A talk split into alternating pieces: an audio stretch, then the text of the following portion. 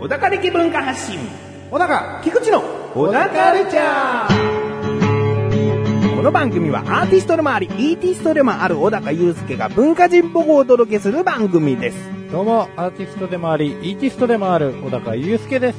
アシスタントの菊池です。よろしくお願いします。さあ、小高さん。えい。前回ですね、えいえースマートフォンや iPhone などで使えるインスタグラムというアプリについて話をしたんですね。えい。で、どういう話かというと、インスタグラムで写真を撮ったものをすぐ、えーオリジナルフィルターにかけることができると。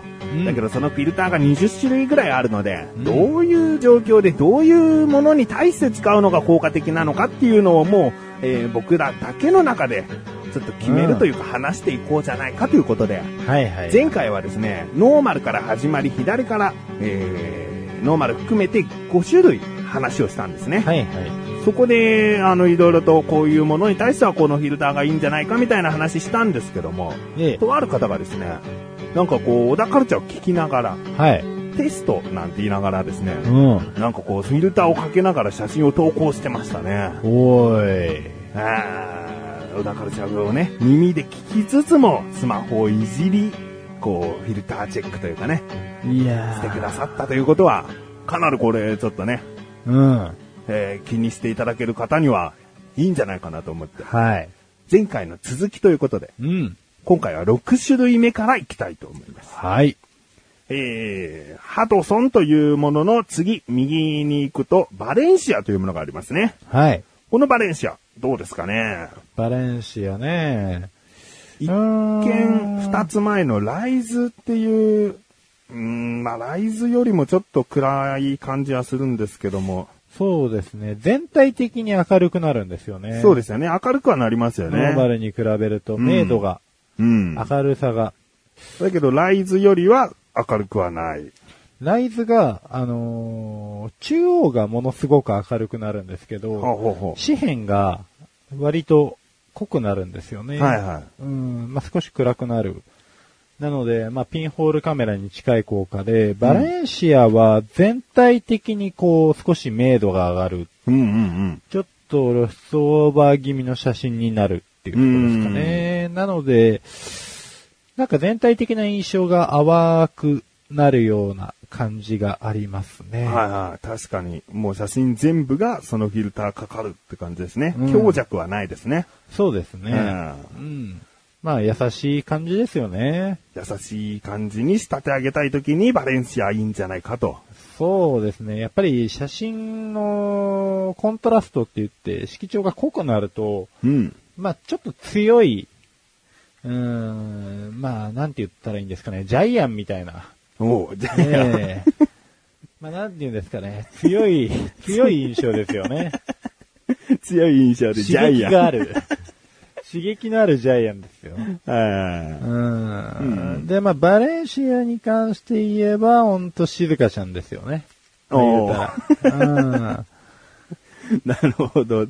えーでは次行きましょうかね。そうですね、そろそろね。うん。次、X プロ2だと思うんですけれども、X プロ2ええ。ですね。はい。これは、えー、外せますけども、フレームがノーマルの状態ではつきますうね。ん、つきますね。なんかブラウン管テレビのようなフレームがつきます。うんうん。そうですね。で、ちょっと角が四辺丸くなってるはい。感じがあるので、まあ、写真としてはなんかちょっと可愛らしい、うん、うん。感じですかね。色はどうですか色味は。色味は、普通の写真に比べるとやっぱりちょっとコントラストが濃くなる。はいはで、色調も濃くなるので、なんか少しやっぱりレトロな感じい。うんうんうのん。雰囲気になりますよね。まあうんちょっとジャイアン寄りの、そうですうね。ん、ジャイアン寄りの感じなんですけれども、うん、まあ普通の写真よりかは、うん、オシャンティーな感じですよね。シちャンティーな感じですね。ょっとオシャンティーにしたいなっていう方向けですよね。ちょっと影があるとほとんどもう黒くなってしまうのでね。うん。こう、取るものによっては本当に何を取ってるのか分かんなくなってしまいそうなので、気をつけた方がいいかもしれないですね。そうですね。まあ、雰囲気作りたいときはいいと思いますけどね。。はいうん。じゃあ何ですかね。で、比較的物とか取った方がいいってことですかね、人よりは。まあ、そうですね。人でも面白いですか人でも面白いと思いますよ、別に。うん。まあ、彫りが深い人、人取っちゃうとね、ちょっとこう、あれかもしれないですけど。ん怖い感じになるかもしれないですけど。怖いですよね。うん。まあ、ちょっと女子とかね、あのー、幸薄そうな子とかを取ればね、少しこう、コントラストが強くなって、あ、生きてる生きてるっつって。うん。感じになるかもしれないですね。うんああ、なるほど。い、やー、これをね、聞きながら、ね、ええ幸薄そうな子を探して ね、パシッと取って、おー、生きてる生きてるってやったらね、もうすごい優秀ぜひ報告していただきたいと。えうんえぜひ、ぜひ、ツイッターなどで報告していただけたら嬉しいですね。あと、その、その子に何て言われたかもできれば書き添えていただき たい。ね。うん。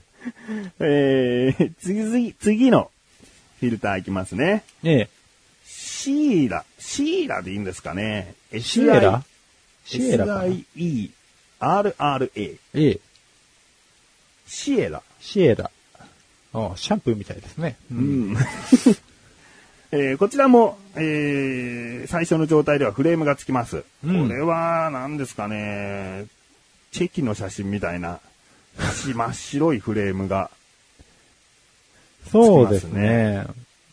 なんかさっきの、うーん、バレンシアをちょっとくすませて、うん。で、まあフレームがくっつきましたみたいな感じですけどね。うんうんう。うんんまあ、優しい感じですね。優しそうでいすね感じ系、静香ちゃん系ですね、これは。ノーマルよりもちょっと白みがかかっていますね。そうですうね。ん、だけど色の変化というのはそこまでないですね。うん。まあ、フレームが、さっきの X プロみたいに角が丸くないのが、個人的にはちょっと残念だなっていう感じですね。あこれで丸いとちょっとマッチしてましたう、ん、より可愛くなるんじゃないかなと思いますけどね。より静香ちゃんってことですね。そうなんですよ。まあ、今のただの静香ちゃ んですよ。ただの静香ちゃんですね。はいこれが角丸くなればお風呂場のね、うん、静香ちゃんですよね。うんうんより可愛いって言ってね。これは何ですかね、普通に人物撮ってもいいですしね、なんか物撮っても外れではないですよね。うん。まあ、そうですね。なんか無難といえば無難な感じもしちゃいますけど。うん。どっちかというと僕バレンシアの方が好きですね。ほまあ、でもいいんじゃないですかう。いい んじゃ、まあ優しい、優しいじゃないですね。普通の静香ちゃんってことですね。ね。えー、では続きましてですね、これは、ウィローでいいんですかね。え WILLOW。はい。もう一番こう目立つ白黒の感じですね。ええ。ええまあ、もう、お馴染みですよね。モノクロにしていると。うん。うん。まあ最近の十字カメの写真で、たあの、モノクロの効果を得ようとすると、うん。まあこれよりもっとえぐい感じになるんですよね。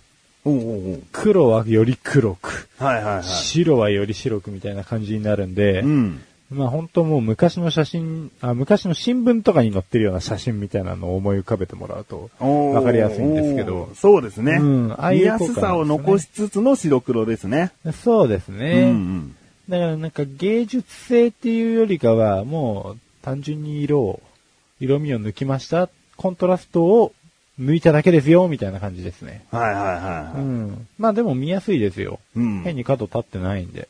モノクロに撮りたいものって何かありますまあ、モノクロにしたくないものとかは結構ありますけ どね。逆に言うと。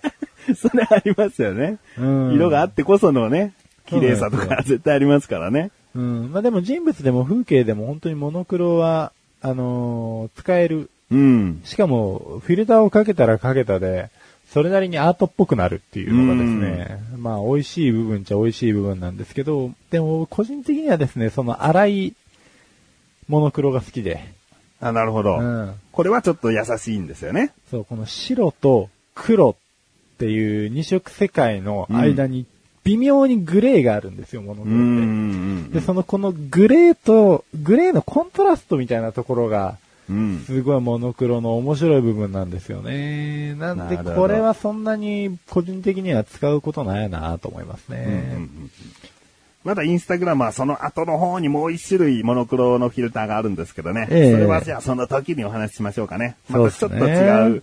もしかしたら小高祐介の好んでいる方のモノクロかもしれない、しれませんが。うん。えー、ではですね、次に行きます。はい。えー、ローファイですかね。ローファイ。 L-O-F-I。はい。ローファイ。これもクレームがつきますね。そうですね。ちょっと丸みのある、しかも、こう、雑味のあるフレームですうね。んなんか手書きかのような黒い線が入ってますうね。ん。ええまあ、ローファイ2だけあって、そうですね。やっぱり、黒が引き立ってますね。うん。うん。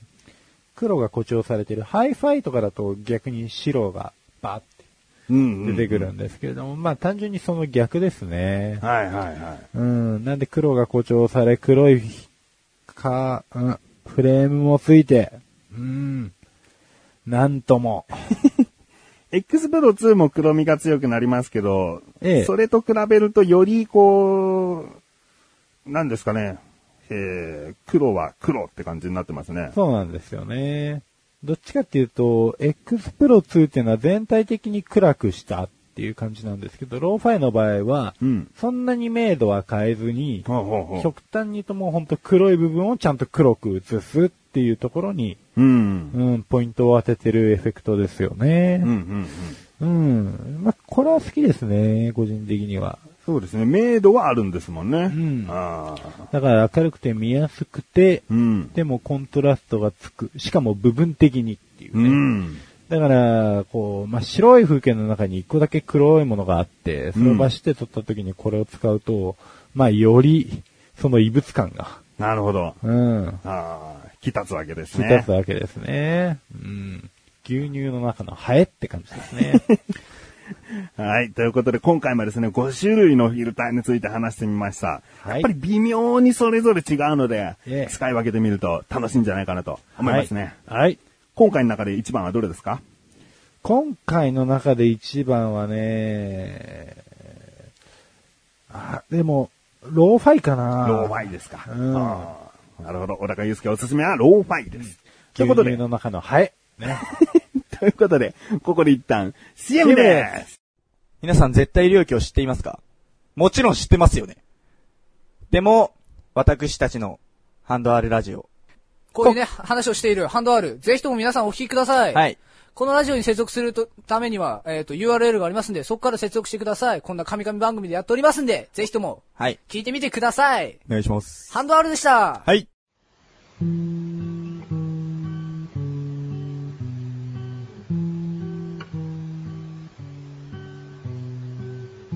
小高郎の料理教室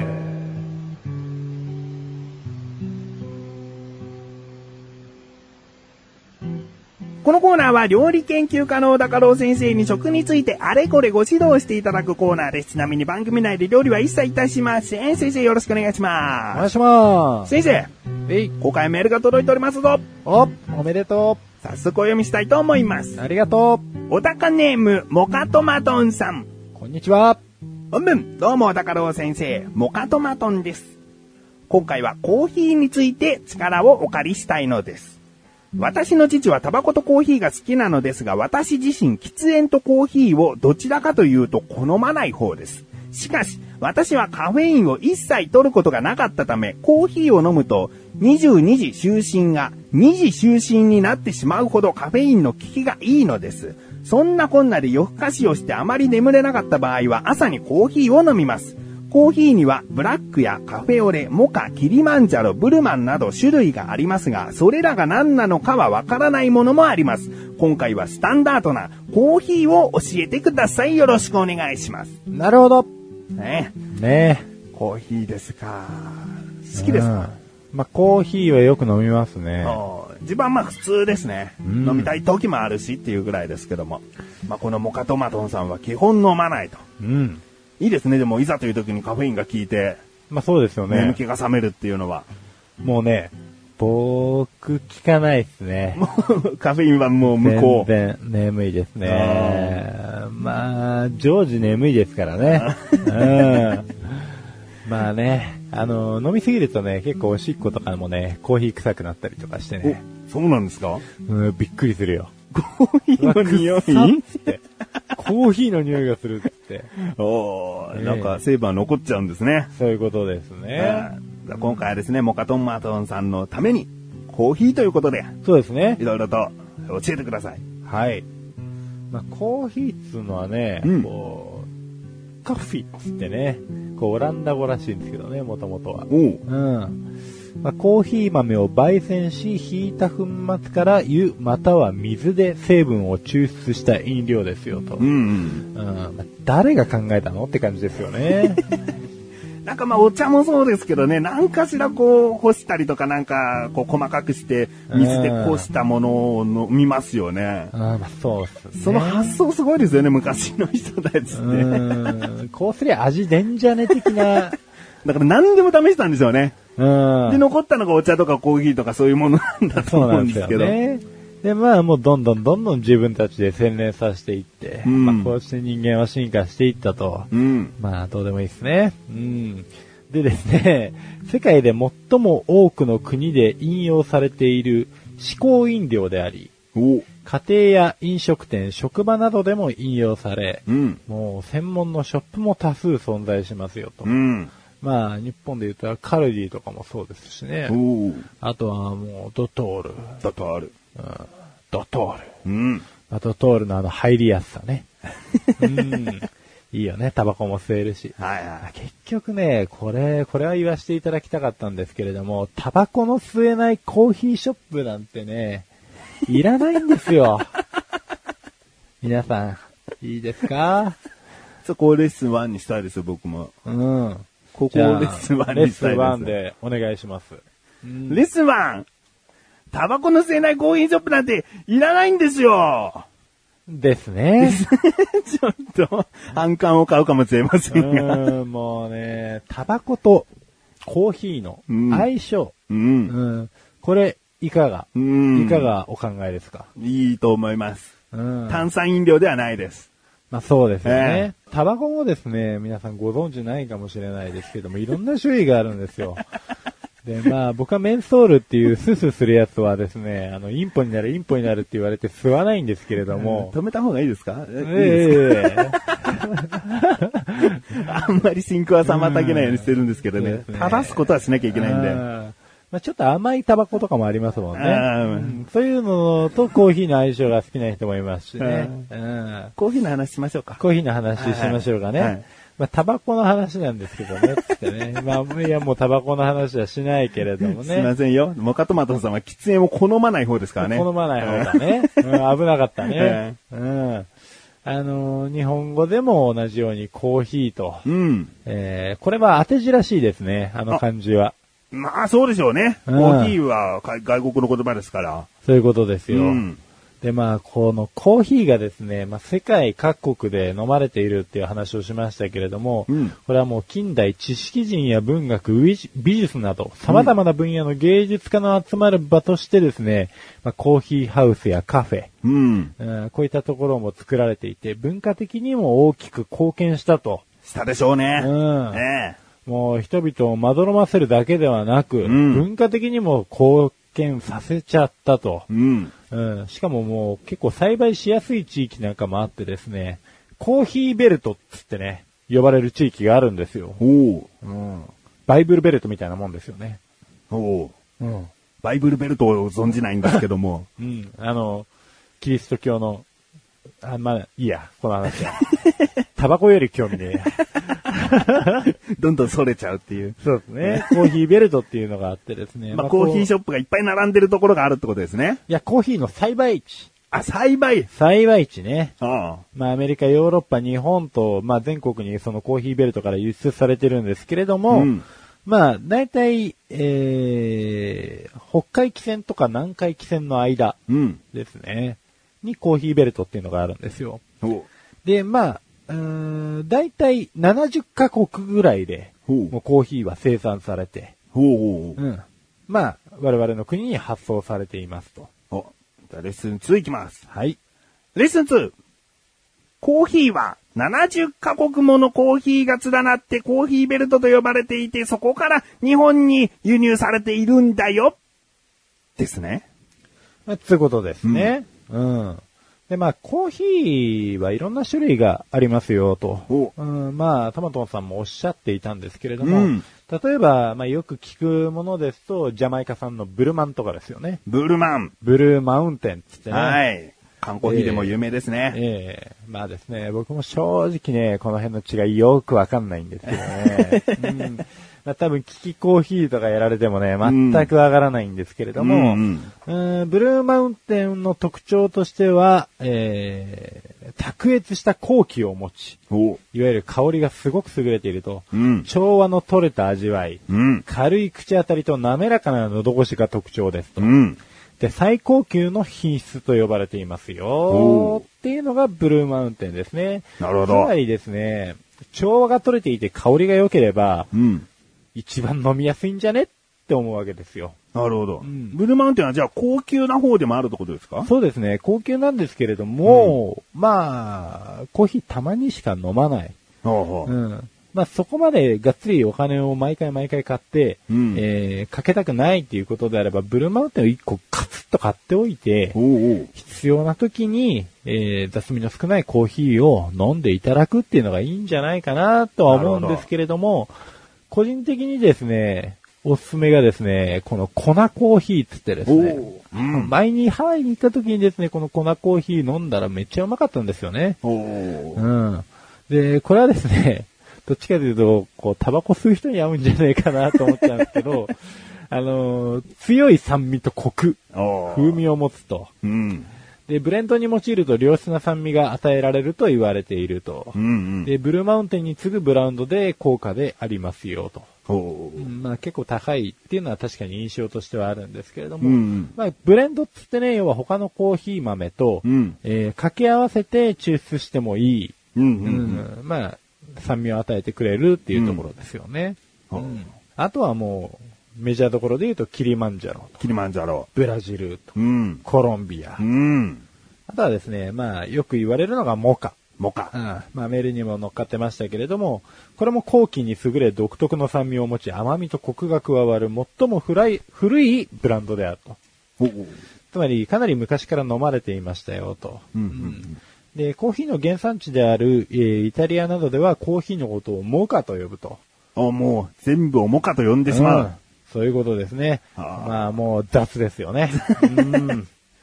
結局でも、これはまずいから人気ないんですよなんていうコーヒー豆はないんですよね。ないんですよね。まあ、強いて言うならですね、コーヒー豆の抽出液を乾燥させて粉末状に加工したん。インスタントコーヒーうん。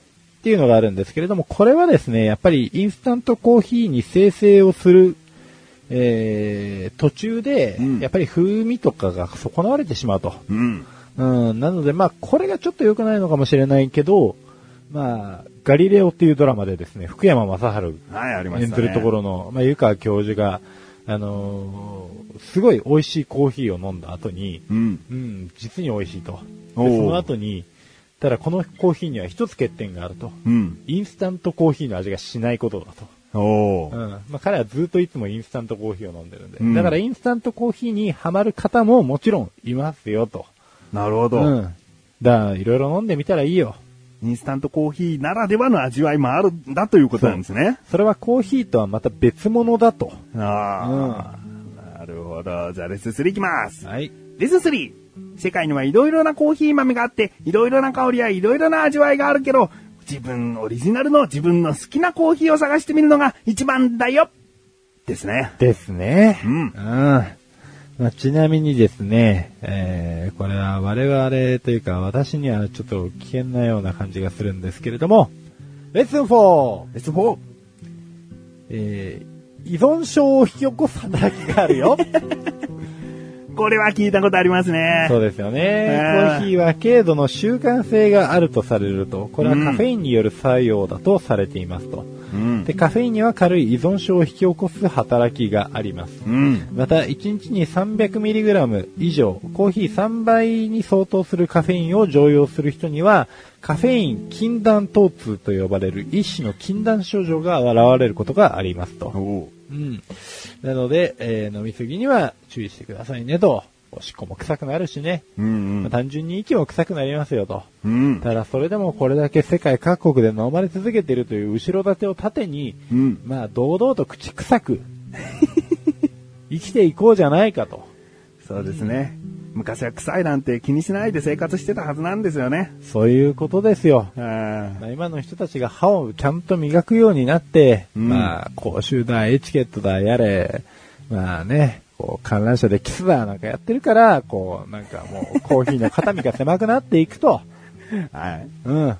まあ、そういった悲しいね、歴史を踏まえた上でも、まだ、なお飲まれ続けてるということなのでう、ん。飲めや。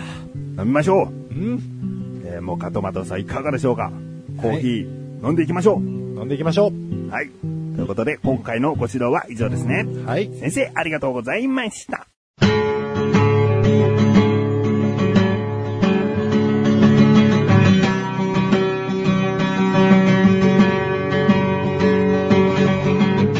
エンディングどうだかはい、とはいうことで、第116回も終わりを迎えようとしております。はい。あれと思ってる方いるかもしれないですね。そうですね。うんうんお高ましレビューが来なかったですからね。あそうです ね。いやー、なんで来なかったのか。まあ、時間を見ながら聞いてた方は、ああ、もうこういうことになったね、というう、ん。ことかもしれまあませ事んが。故だね、みたい なね。うん。 えー、小田カルチャーはですね、116回を機に、まあなんて中途半端なところを機にしたのかわからないですけども、 まあこれを機に、えーこういう風にちょっと番組の形態を変えていくかもしれません。そういうこと。うん。今回はお仲間しレビューはお休みしたいと思います。はい。もう毎回必ずね、えーフリートークみたいなオープニングがあって、うん小田カロの料理教室があって、うん。で、お仲間しレビューというね、はい。流れを守ってはいたんですけれども、ええまあ、時間制限なく、小田、小田家老の料理教室をやってみたら、もっと内容は充実するんじゃないかということもあるわけですよ。まあそうですね。うんで、必ず小田かましレビューというのは後半ですからう、ん。必ず時間に追われてましたから。そうで すね。まあ逆にそっちをね、今度長くとってね。えはいはいはうん、料理教室をね、うんなくすっていうね、 そうですね。こともあるかもしれない。 言葉は悪いかもしれませんが、そういうことにしていきたいなと。だから次回小田かましレビューは必ずあります。はい。えー小田家老の料理教室がどうなるかとそうですね。いう感じですね。いよいよ、つってね。うん。料理どころか、おしゃべりすらも、えー危険だ。うん。でも、あの、番組は何かしらこういう風に変化をつけていった方がね、そうですねマンネリしないような気もするんですよね。まあそうですね。うんまあ正直、ここ115回ぐらいマンネリしてましたからね。 115回マンネリしてたらしょっぱなからになっちゃうけ ど、ええそうだね。うん。うん。だからこういう変化をつけつつ、まあそうですね新しいコーナーなんかもできたらいいのかもしれないですけど、んまあ、お最初のね、フリートークでいろいろな話はしているし、うん。うん。まあそうですね。フリートークだけで終わってしまう回もあるかもしれないですもんね。今後ね。うんあ、そういうのも面白いかもしれないですね。ああ、じゃあ、コーナーなしでね、うん。 CM なしでね。 まあそうですね。持たないかな。持たないかなうん。でもインスタグラムのフィルターを全種類ってやったら持ちますけどね。あ、持ちますね。確実にね。いや、これね、終わりがね、いや、終わりがあることは知ってるんですけど、うんどうしますもう、全部紹介し終わった、 翌日ぐらいにインスタグラムから急に更新のツールが来 て、 50種類に、みたいな。ふざけんなよって。 で、もうそこ、それ以降はほとんど変化ないみたいなね。ん名前だけ奇抜で。東京。東京。ノーマルとほとんど変わんないっつってね。いや、いらないいらない。まあうん臨機応変にやっていきますよ。そうですね。まあ、そういうことでね、お高ましレビューを期待してたのに、待ってたのにという方がね、まあ、もし1万人聞いてたら1人ぐらいいると思うんですけどもね。ええーごめんなさいということで。まあそうですね。その一人の方に、えはい。え申し訳ない。はい。ということで終わっていきます。はい小田カルチャーは2週に1度の水曜日更新です。それではまた次回をお楽しみに。さようなかささようなかーいイエイ来たあれだね、過去に書いたあの名簿も書き